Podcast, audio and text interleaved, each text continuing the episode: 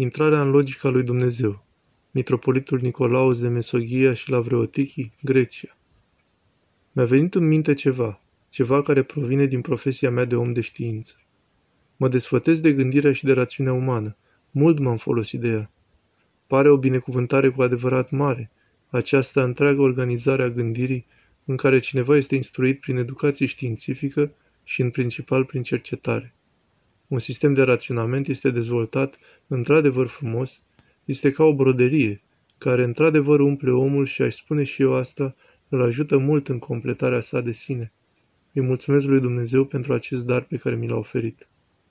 Pe de altă parte, el a întârziat să-mi ofere un alt dar, unul mai mare.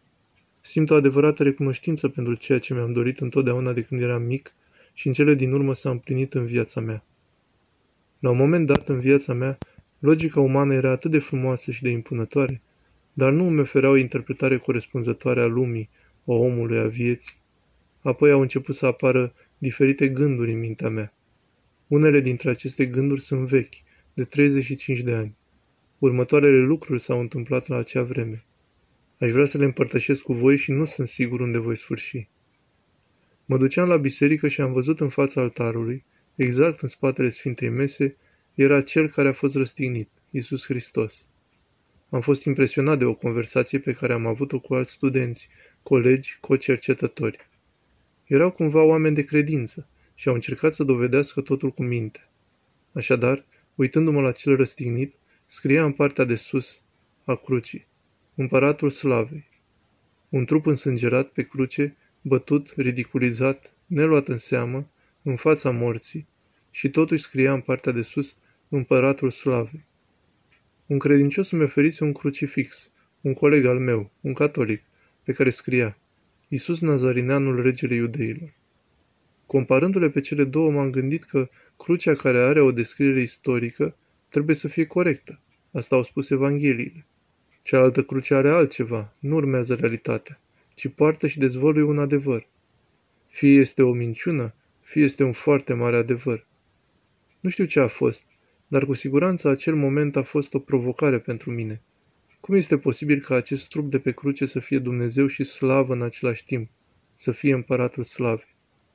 Deci mintea a început să se frământe și să navigheze zile întregi în anumite zone ale acestei probleme. Dacă aș fi Dumnezeu, am spus în mine, eu aș fi construit lumea după Sfânta Scriptură. Se spune că El a zidit lumea și au fost bune toate, nu desăvârșite, doar bune. Aceasta este ceea ce scrie. Dacă ar fi fost după mine, aș fi dat mai mult timp lumii să lucreze dreptatea. Dar nu a făcut-o. El creează îngerii, îngerii cad. El zidește oameni, oamenii cad. De ce a făcut asta? De ce nu ar fi putut el cumva să îngăduie ca acest rău să se fi întâmplat puțin mai târziu, ca noi să fi putut trăi o vreme în rai, să fi înțeles un pic cum este raiul și apoi să fi îngăduit căderea ca noi să vedem diferența? Astfel de întrebări au început să mă frământe, care mi-ar fi putut zrucina credința. În schimb, ele m-au provocat să caut mai profund, un răspuns ascuns. Am simțit că trebuie să am o anumită încredere în toată această chestiune care se numește biserică. Ea este atât de frumoasă și poartă lucruri foarte înalte. Deci, mintea mea ar trebui să se uite în altă parte. În limbajul bisericesc există câțiva termeni care pot fi traduși în engleză ca minte, încuvințare, duh. Există cuvântul a sfătui, în greacă notesia. Se spune că după citirea Evangheliei preotul sfătuiește, tinotesia piite, în sensul că el ia Duhul, mintea și le pune unde trebuie. Cu alte cuvinte, a lua mintea și a o îndruma pe undeva, unde toți putem să fim martori la un adevăr, cu alți ochi, diferit de modul naiv pe care îl contemplăm adesea. Deci, în esență, ceea ce face biserica este formularea Duhului și a minții. Ea oferă Duh, fixează mintea, ghidează cu un scop de a deschide noi orizonturi, de a dobândi o altă logică. Comparând această logică cu logica științifică, începem să ne dăm seama că există o diferență. Nu că una este mai bună decât cealaltă, nu aș spune asta, dar avem nevoie de altă logică decât cea care suntem deja obișnuiți ca să vedem adevărul. La un moment dat, Apostolul Pavel spune, cetățenia noastră este în ceruri. Ce înseamnă cuvântul cetățenie aici? Voi face o eroare interpretativă, vă rog, îngăduiți-mă. Vreau să ghidez conversația unde doresc. În esență, inima noastră este condusă spre abordarea mesajelor într-un mod ceresc. Cetățenia noastră, dragostea care ne conturează mintea noastră este în cer. Asta este ceea ce vrea să spună.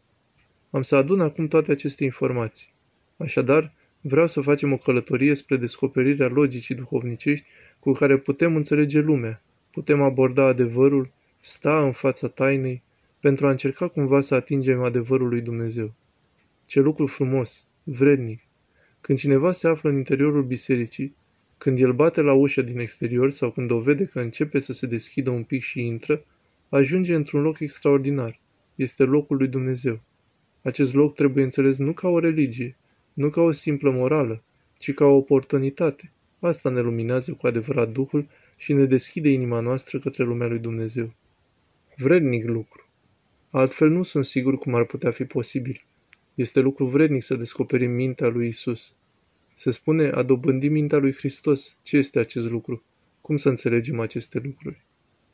Pentru asta voi începe de la un pasaj foarte frumos care este citit în Vinerea Mare la Vecernii. Se citește în biserici în timpul pogorârii de pe cruce, din 1 Corinteni, ceva de-a lungul acestor linii, spune Apostolul Pavel, căci cuvântul crucii, adică Dumnezeul cel răstignit, este nebunie pentru cei ce pierd.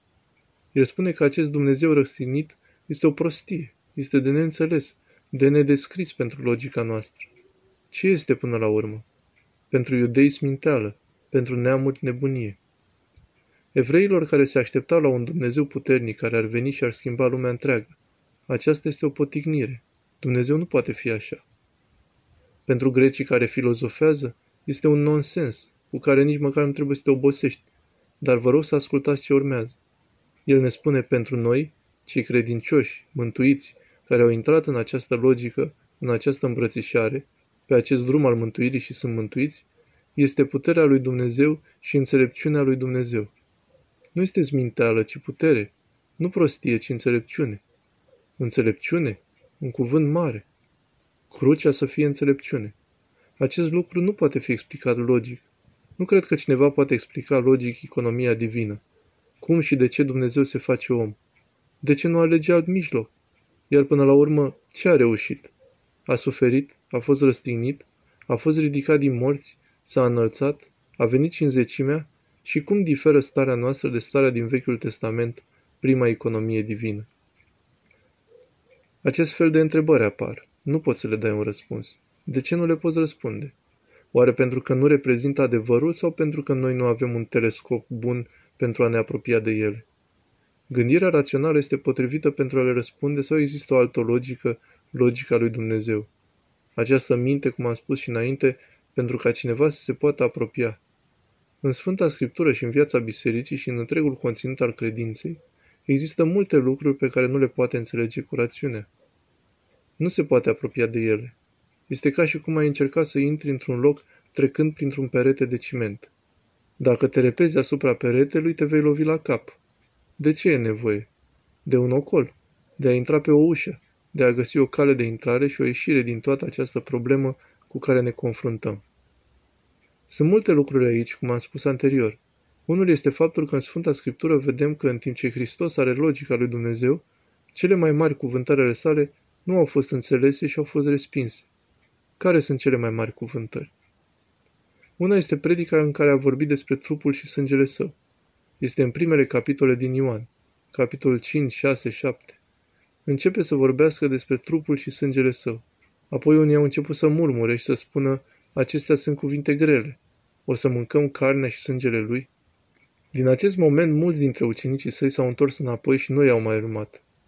Iisus a spus că l-au respins și nu l-au înțeles. Ei au crezut că știu ce vorbesc. Și Domnul spune ucenicilor săi, nu vreți și voi să plecați? Atunci Petru a răspuns spontan, Doamne, unde vom merge? Tu ai cuvintele vieții veșnice. Unde să mergem? Cuvântul tău este cuvântul vieții veșnice.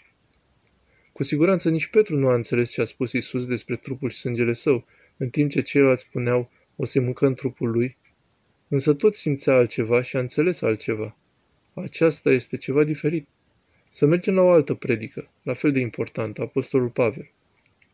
Merge la Atena și predică în Areopag și spune, Căci străbătând cetatea voastră și privind locurile voastre de închinare, am aflat și un altar pe care era scris Dumnezeului necunoscut.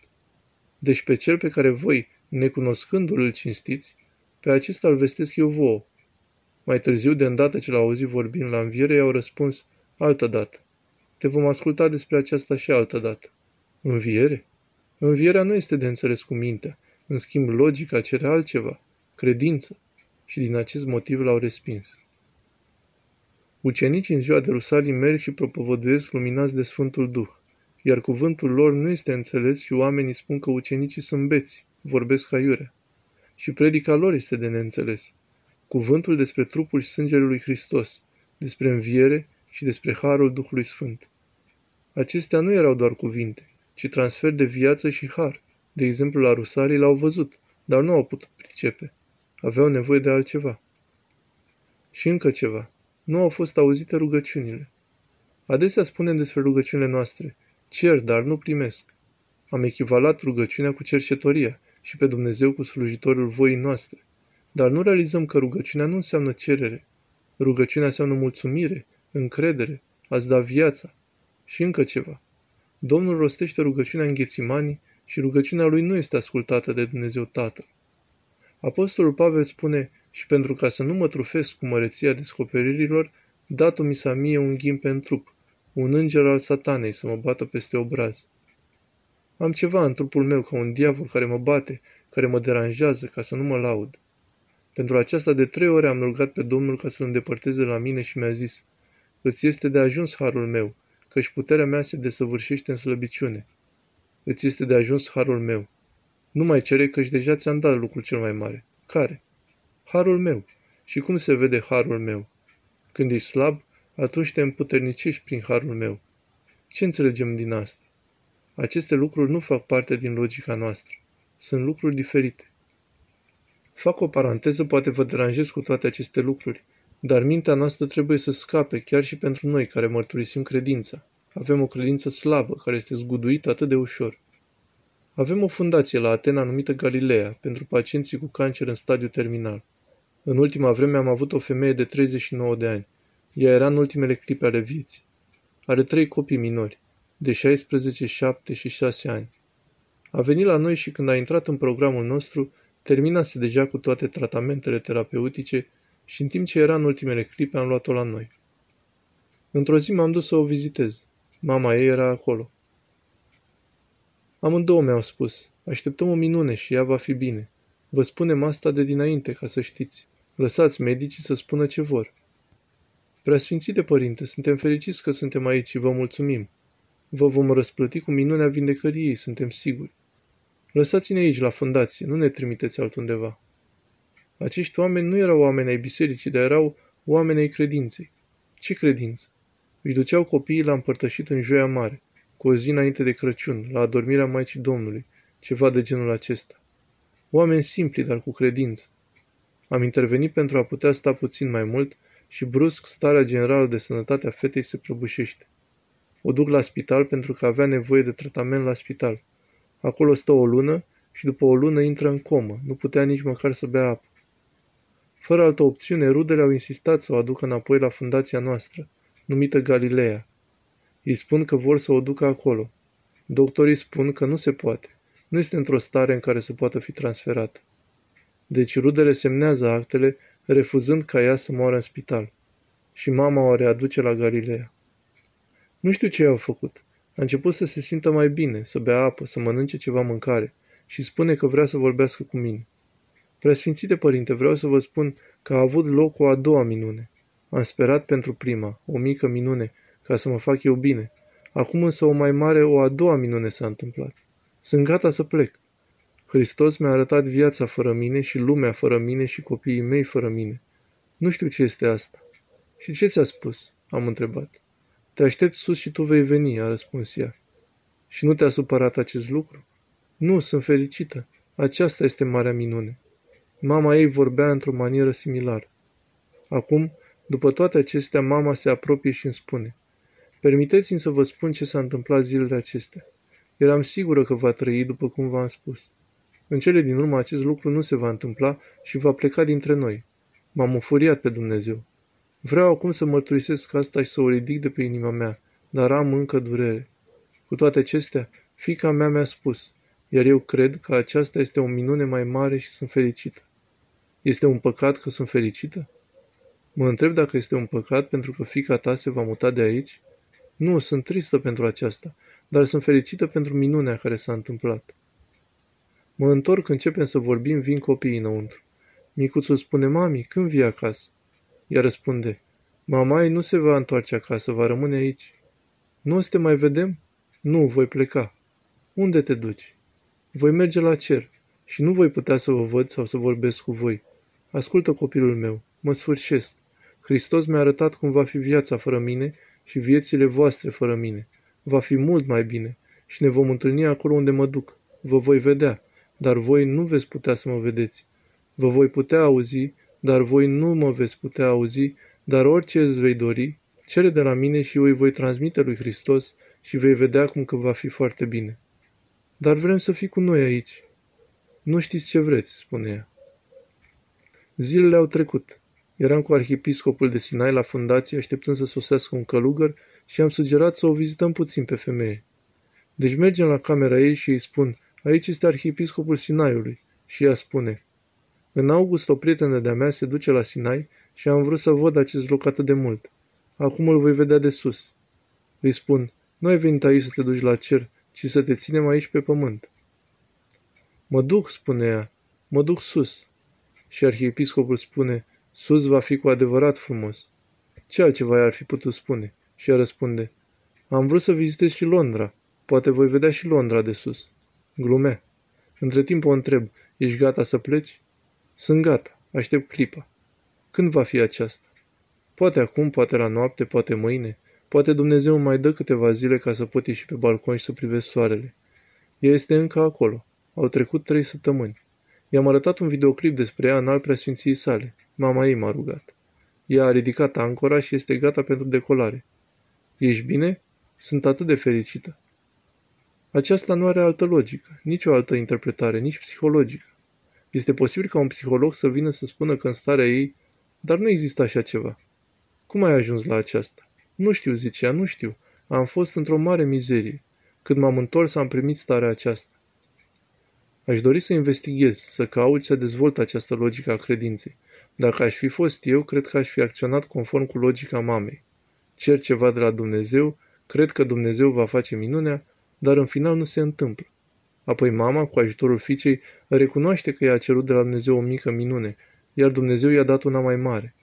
Acest lucru este fără interpretare, dincolo de orice logică științifică, dar îi oferă o mare putere, puterea lui Dumnezeu și înțelepciunea lui Dumnezeu. Până la urmă, crucea logicii este putere și înțelepciune, și această cruce primește putere de la crucea lui Dumnezeu. V-am spus mai înainte, credința în cel răstignit este pentru unii o sminteală și pentru alții o prostie, dar pentru noi în biserică este puterea lui Dumnezeu și înțelepciunea lui Dumnezeu. Descoperim că lucrurile sunt puțin diferite față de cele cu care suntem obișnuiți în știință. Dar voi continua și vă voi oferi și unele exemple științifice. În știință nu totul este explicat rațional. Dacă unii dintre voi au studiat științele naturale, știu deja acest lucru. Există câteva principii pe care mintea noastră, simțurile noastre le înțeleg foarte ușor. Să luăm de exemplu principiul continuității. Apoi vine o altă teorie și perturbă continuitatea. Aceasta este așa numita teoria cuantei. Ce este cuanta? Avem un nucleu și un electron care este stimulat. Este transferat de pe o orbită pe alta, fără să apară vreodată între orbite. În acest caz nu există continuitate. Nu e un lucru absolut, ci relativ. Nu există nicio certitudine. Există o nedeterminare. Suntem în interiorul lumii fizice, dar nu putem înțelege totul. Ne depășește. O lume imensă și suntem atât de mici. Unii pun întrebarea, există ființe extraterestre? Și dacă există, cel mai rău nu este dacă există sau nu, pentru că chiar dacă ele există, nu putem comunica cu acestea. În acest univers uriaș, aceasta ar putea exista, dar chiar dacă presupunem că durata lor de viață se suprapune cu durata vieții omenirii pe planeta noastră, și chiar dacă acestea înțeleg limba noastră și ne trimit un mesaj de bună dimineața, acest mesaj pentru a ajunge la noi necesită cel puțin câteva sute de ani. Și dacă se presupune că îl înțelegem, pentru a răspunde bună seara, va fi nevoie de încă 400 de ani. Comunicarea în interiorul Universului se pare că este de neatins pentru viața inteligentă. De asemenea, nu putem înțelege de ce noi oamenii, cu adevărat mici, trăim în interiorul acestei lumi imense. Nu o putem umple. Înțelegem că există, dar nu putem comunica cu ea. În mod similar, toată această zarvă care a apărut după descoperirea genomului. Deschidem cartea, dar nu putem înțelege limbajul ei și nu putem înțelege totul și credem că putem explica totul și încercăm să le interpretăm în orice mod posibil. Dar, din păcate, în mijlocul tuturor acestora pierdem șansa de a dobândi puțină logică diferită. Să trecem acum la a doua parte a conversației noastre. Cum putem înțelege cealaltă logică, logica Evangheliei? Isus vine și începe să învețe. În esență, ceea ce ne dezvăluie cealaltă logică, logica Evangheliei, este capitolul 5 din Matei. Începe cu predica de pe munte. Și ce spune? La început sunt fericirile și apoi face o comparație între percepțiile și poruncile Vechiului Testament și ale Noului Testament. Iisus Hristos, El însuși le oferă lumii. Așadar începe. Fericiți cei sărași cu Duhul, că a lor este împărăția cerurilor. Aceasta este ceea ce lumea modernă, raționalizată, ar lua în râs. Binecuvântați sunt proști. Dar sintagma sărași cu Duhul înseamnă altceva. Înseamnă smeriții. Fericiți cei smeriți, cei care sunt smeriți. Acest lucru nu este acceptat cu ușurință nici de către logica seculară modernă, nici de logica naturală. Fericit este cel smerit, cel care cedează, cel care iartă, cel care nu crede că este centrul lumii. Binecuvântați și sărași cu Duhul, că a lor este împărăția cerurilor. Apoi continuă, fericiți cei ce plâng, fericiți cei flămânzi și însetați de dreptate, fericiți cei curați cu inima. Bine, acesta este mai ușor de înțeles, dar celelalte, cine sunt cei infometați, însetați, cei care tânjesc, cum sunt ei fericiți? Cei care plâng, și desigur nu înseamnă plânsul secular, sunt și ei fericiți. Aceia care dau, cei milostivi, fericiți cei milostivi, că aceia vor fi miluiți. Fericiți cei prigoniți pentru dreptate. Fericiți veți fi când oamenii vă vor ocărâ și vă vor prigoni. Fericiți sunt cei prigoniți, neglijați, respinși de lume. Și după aceasta, bucurați-vă. Acești oameni ar trebui să fie fericiți și să se bucure, chiar și cei care au ispite. În epistola lui Iacov se spune, Mare bucurie să socotiți frații mei când cădeți în felurite ispite. Ar trebui să fii fericit când te afli într-un mediu al ispitelor. Ce este acest lucru? Trebuie să-l înțelegem. Sufletul nostru trebuie să-l accepte. Lumea noastră interioară trebuie să-l descopere și să se bucure de acest lucru care apare probabil ca o ispită la început. În același timp, în rugăciunea domnească, noi cerem nu ne duce în ispită. Ca și cum am spune, Dumnezeul meu te rog, nu îngădui ispitele. Dar dacă vor veni, atunci vine acest mesaj al Evangheliei pe care l-am auzit și ne spune, bucurați-vă. Fiți fericiți în ispite. Această frază, fericiți sunt, apare și în altă parte de multe ori. Uneori ne deschide altă perspectivă. Este mai fericit a da decât a lua. Este un lucru mai mare și mai bun a oferi mai degrabă decât a primi. Într-o lume în care toată lumea vrea să primească, aceasta a devenit mișcarea noastră naturală și rațiunea noastră. Pe acest verset se bazează multe lucruri. Întreaga lucrare a bisericii se verifică prin aceasta. Cu cât dăruiește mai mult, cu atât adună mai mult, după cum spunea Sfântul Ioan Gură de Aur. Dând, se primește și împărțind se înțelege.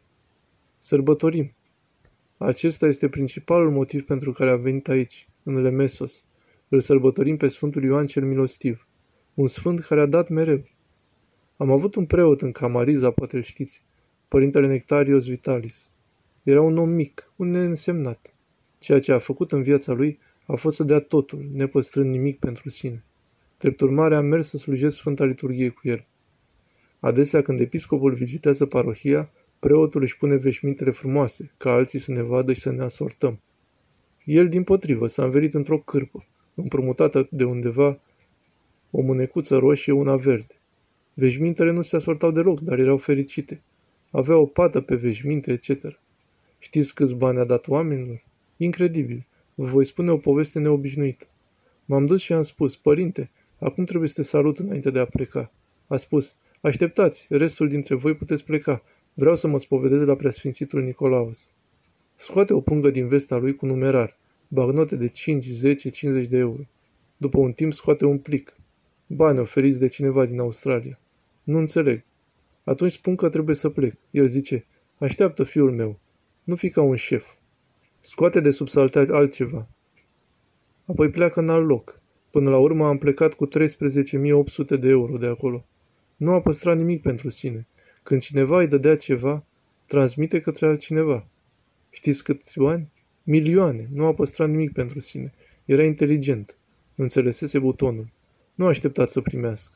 Avea înțelepciunea și știa că atunci când nu păstrezi nimic, acesta este cel mai bun lucru pe care îl poți face pentru Dumnezeu. Indiferent dacă banii veneau în continuare. Nu avea scopul de a colecta bani, ci de a se lepăda de ei. Avea înțelepciunea să creadă că ești mai fericit când dai decât când primești.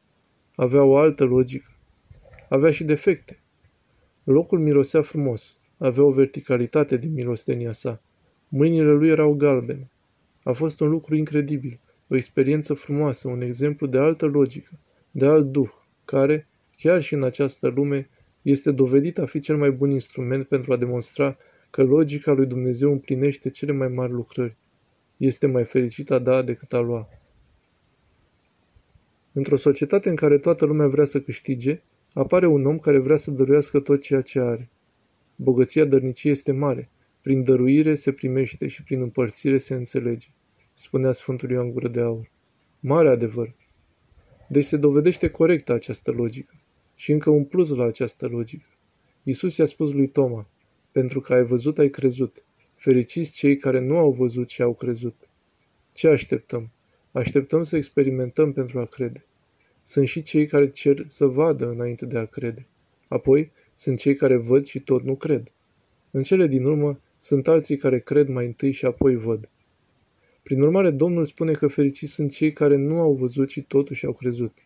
Astfel, el vorbește despre o logică a credinței, una diferită, o logică transcendentă în cadrul căreia omul crede și primește răspunsul. Această logică se găsește și într-o altă parte a Evangheliei. Am vorbit despre capitolul al cincilea al lui Matei, care începe cu predica de pe munte. Fericirile. După aceea Iisus face o comparație. O comparație care arată exact cum sufletul trebuie să se întoarcă spre ceva mai înalt decât firea omenească sau chiar legea și poruncile lui Dumnezeu din Vechiul Testament. Domnul le spune oamenilor, publicului, despre porunca Vechiului Testament să nu ucizi. Dar eu zic, nu te mânia pe vrăjmașul tău. Fii binevoitor față de vrăjmașul tău, față de el, cel care îți greșește.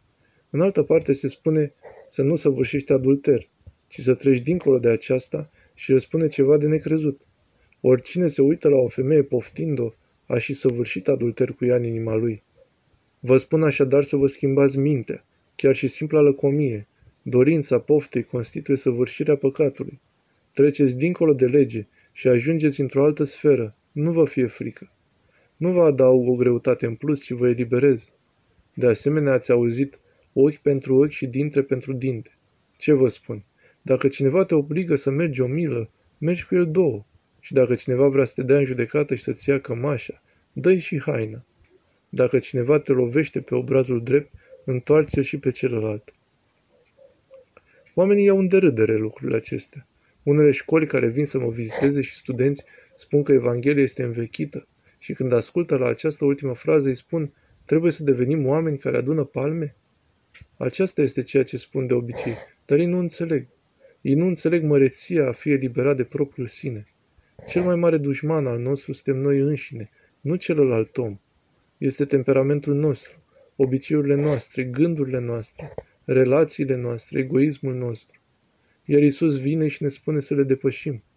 Această logică, logica lui Dumnezeu pare străină față de logica omului.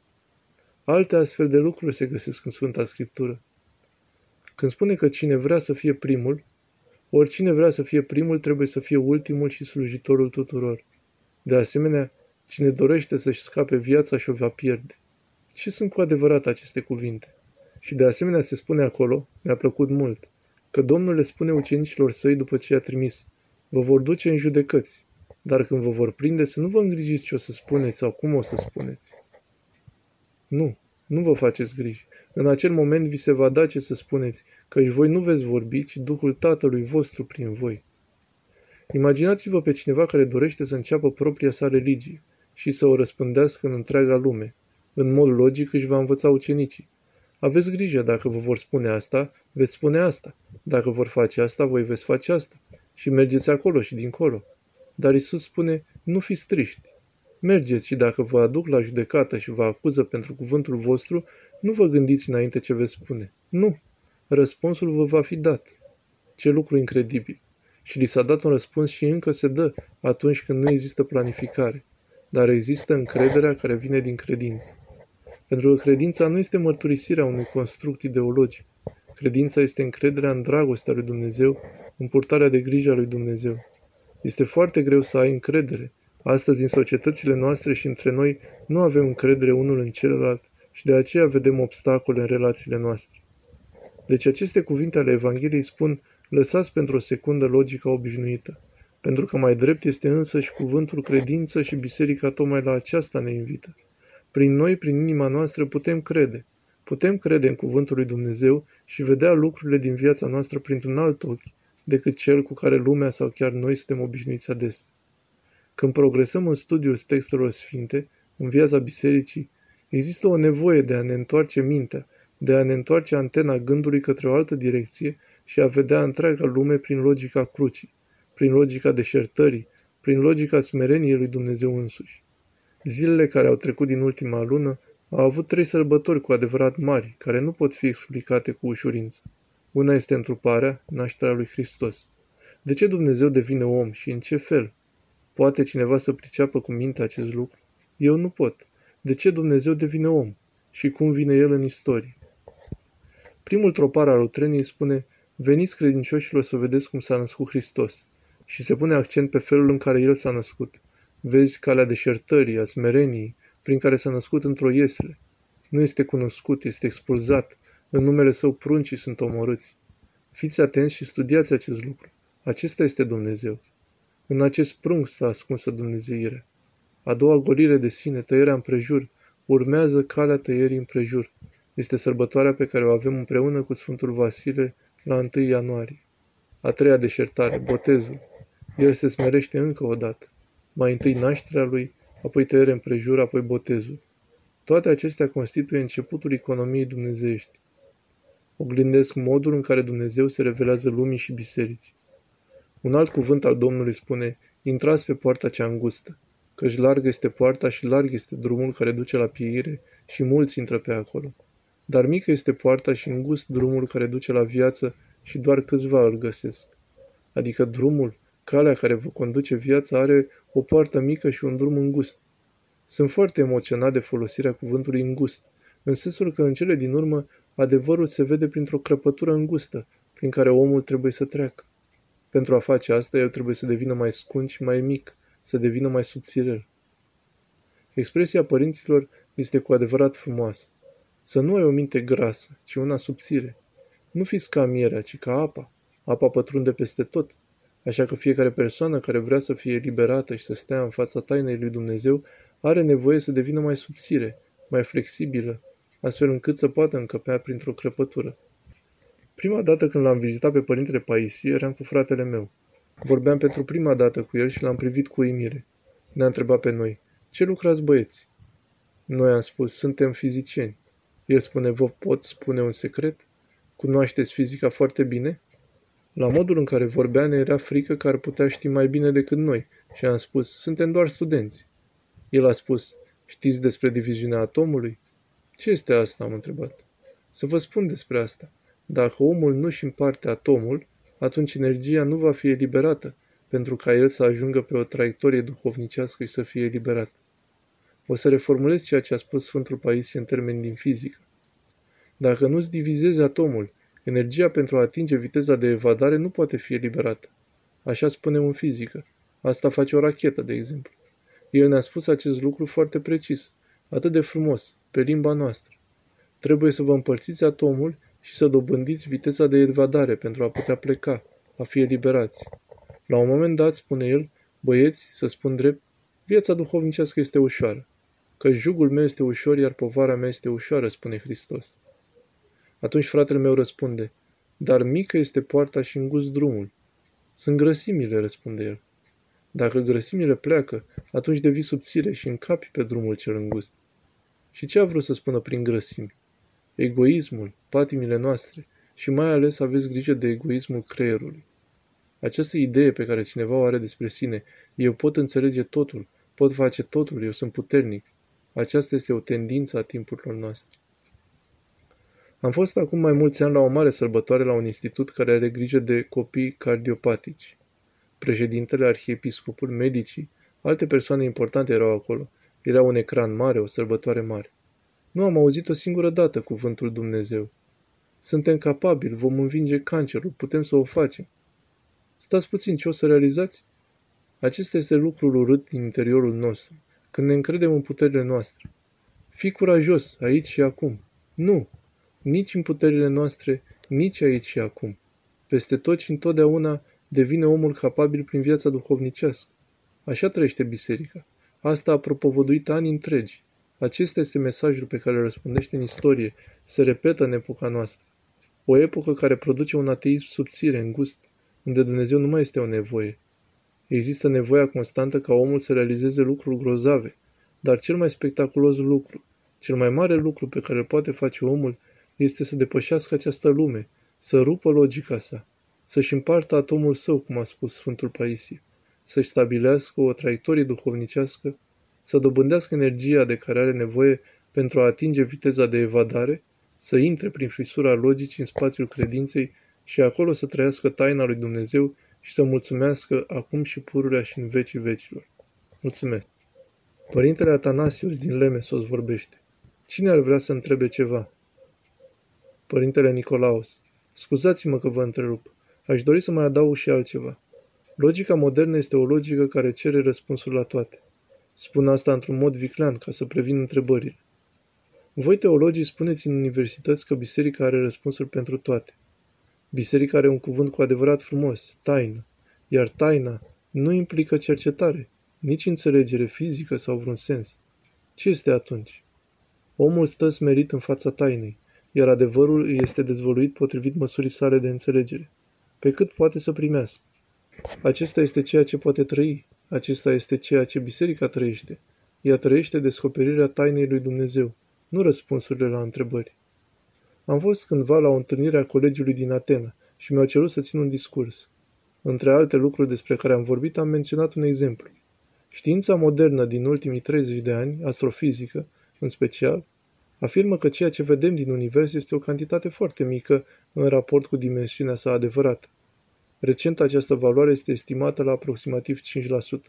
Restul, spun ei, este energie întunecată și materie întunecată, adică energie și materie pe care noi nu o putem vedea, dar există și acolo stă taina. Universul își ascunde taina în spațiul întunecat, în spațiul necomunicabil, care numai indirect poate fi observat. Am menționat acest fapt studenților, le-a plăcut aceasta. La final ei m-au întrebat, vedem un preot și am ascultat pe cineva care ne-a vorbit limbajul științific. Puteți să îmbinați ceea ce am văzut cu ceea ce am auzit? Le-am răspuns, cu plăcere. Ceea ce ați auzit este 5%, adică comunicabil, puținul. Ce ați văzut, preoția, este restul de 95%. Personal sunt plin de primele 5%. Am băut paharul până la fund și a fost incredibil dar am îndrăznit să sar în taina celor 95%. Vă asigur că călătoria în spațiul întunecat al tainei este mai frumoasă decât luminosul spațiu al logicii și înțelegerii. Acest lucru îl are biserica. Cineva spune, numai ceea ce văd. Nu. Există ceea ce există și ceea ce înțelegeți, dar nu puteți vedea.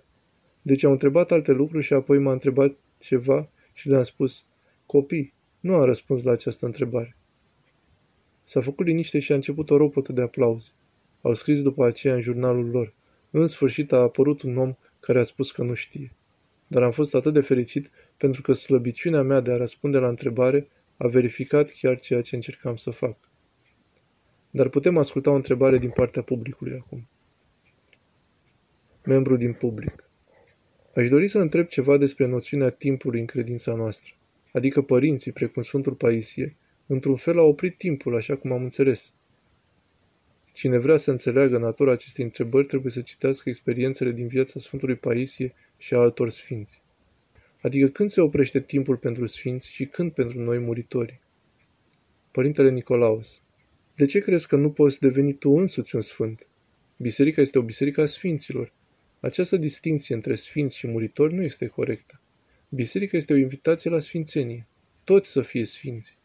Este posibil să nu fim în realitate, dar considerăm că sfințenia este ceva extrem de departe. Sfântul este omul harului, ca și cum ar exista un om botezat și în biserică nu ar avea elementele harului și pecetei lui. Nu. Deci distinția în sine nu este corectă. V-aș da un exemplu din fizică. Încercați doar să urmăriți ceea ce încerc să spun. În teoria generală a relativității există așa numitul tensorul Einstein-Ricci. Ce înseamnă asta? Indică relația dintre masă și timp și spațiu și timp. Adică acolo unde există masă, se ipostazează spațiul, iar acolo unde există spațiu, există și timp. Cu alte cuvinte, acolo unde nu există materie, nu există spațiu. Și unde nu există spațiu, nu există timp. Vă amintesc de acest lucru și voi face tranziția necesară. De ce sunt bucuros că am studiat fizica? Dar eu greșesc, corectați-mă. Mă tem de voi teologii, dar voi spune, un om care are spirit materialist, grăsime materialistă, acest om nu poate vedea bine în timp. Cel care devine ușor pe măsură ce își reduce grăsimea, cum ar fi un puznic, un om de rugăciune, un om care se înfrânează, care își limitează grăsimea, acest om nu o stârpește cu totul, ci o contractă. Se poate libera cu ușurință de spațiu și timp. Din acest motiv, oameni ca Sfântul Paisie pot vedea de dinainte. Ei au avut darul străvederii. Devin subțiri, iar cei subțiri văd. Grăsimea nu vede altceva. Nu vorbesc despre greutate, ci de duh, de minte. Cei cărora le pasă doar ce vor mânca, ce vor face, unde vor merge, divertismentul, asta este grăsimea. Pentru celălalt om, toate aceste lucruri se împuținează și începe să vadă. Mergi la Sfântul Porfirie și fără să faci altceva te citește, frumos. Aceasta este viața bisericii, experiența ei, cu cât cineva își contractă grăsimea, materialitatea, pe care totuși nu o desfințează, întrucât suntem trup și suflet. Altfel vorbim despre erezia monofizitismului. Cu atât este mai liberat și intră în spațiu și timp. Exemplul clasic este ceea ce citim din viața Sfântului Porfirie. Sfântul Porfirie a călătorit în timp. El a văzut unde era apă, ce se întâmpla în San Francisco. Sunt câteva relatări despre care nu sunt sigur dacă sunt publicate și l-a văzut în viitor. Deci nu sunt sigur dacă acest lucru vă răspunde la întrebare, dar pentru că timpul depinde de materie, în general, timpul are o grăsime. Cu cât mai mult cineva devine mai subțire, cu atât este mai liberat de timp. Altă întrebare. Vreau să întreb ceva cu pericolul să sune egoist. Ipotetic, dacă într-o zi o teorie a întregului este descoperită și încadrată ca formalismul lui Dumnezeu. Ar fi prohibitiv pentru cineva să accepte asta pur și simplu sau ar fi ca orice altă cunoaștere? Părintele Nicolaus. Ar fi o greșeală. Nu sunt filolog, dar sunt patru tipuri de motive ipotetice, care este echivalentul condiționalelor în limba engleză. Acesta este un al doilea tip, opus realității. Să vorbim acum despre realitate. Un Dumnezeu a cărui existență poate sau nu poate fi dovedită. Nu există. Înțelegeți această frază? Nu.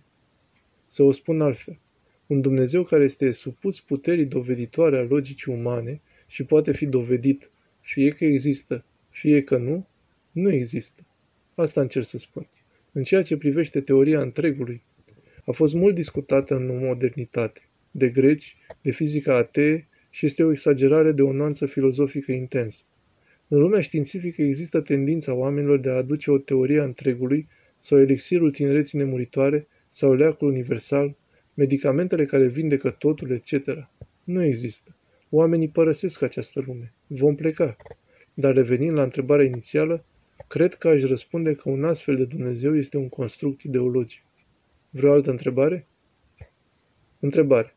În ceea ce privește ce ați spus mai devreme, dacă îl putem explica pe Dumnezeu, un astfel de Dumnezeu nu există. Ce așteaptă Dumnezeu de la noi? Dumnezeu se așteaptă la credință. Dacă ne-ar oferi cunoașterea existenței sale, atunci nu am fi în stare niciodată să avem o credință adevărată. Deci când ați început cuvântul și a spus de ce Dumnezeu nu a lăsat lumea să funcționeze o vreme și apoi să o lase să se prăbușească, pentru că El nu a vrut să ne dea acest fel de cunoaștere. El a dorit ca creația sa să dezvolte mai întâi credința și apoi să dobândească cunoștințe. Părintele Nicolaus. Ultimul lucru pe care l-aș face ar fi să creez o atmosferă de contemplare în jurul gândurilor lui Dumnezeu. O să vă dau un mic exemplu. Îmi place foarte mult ceea ce spune Hristos. Adevărat vă spun, dacă nu vă veți schimba și nu veți fi precum copiii, nu veți intra în împărăția cerurilor. El vrea să spună că dacă nu poți avea încredere și smerenie ca un copil nevinovat, dacă sufletul tău nu are inocență în căutarea relației cu mine, atunci nu vei putea intra în taina adevărului meu. Și acest lucru este cu adevărat important. Vreau să fim atenți la ceea ce ați spus despre cunoaștere și credință. Credința nu exclude cunoștințele. Din potrivă, credința duce la cunoașterea lui Dumnezeu. Și aceasta este ceva cu adevărat important. Desigur, când spuneți cunoștințe, faceți referire la cunoștințele științifice sau cunoaștere psihologică, filozofică. Omul care a pus ultima întrebare continuă. Pot să știu că existi pentru că te văd. Dacă mi se spune că cineva este undeva unde nu pot vedea, am credință în existența lui, dar nu și cunoașterea acesteia. Noi oamenii nu-L putem vedea pe Dumnezeu, așa că trebuie mai întâi să dobândim credință, iar când vom muri, vom dobândi cunoaștere. Părintele Nicolaus, nu doar când suntem morți, putem dobândi cunoașterea încă din această viață. Cu atât mai mult putem dobândi cunoașterea dreaptă. Întrebare. Om care a pus ultima întrebare continuă. Dacă ați avea deja cunoașterea lui Dumnezeu, nu ați putea crește credința. Asta încerc să spun. Părintele Nicolaus. Bine, am înțeles ce vreți să spuneți. Că dovada logică a lui Dumnezeu nu va conduce la credință și va limita. Acesta este motivul pentru care am spus, un Dumnezeu care este dovedit sau nu, nu există. Dumnezeu nu este dovedit. Nu intri în taină prin cunoașterea rațională umană și cred că ceea ce spuneți este adevărat. Cred cel puțin. Mulțumim înalt preasfințitului mitropolit de Mesoghia și la Vreotichii Nicolaus.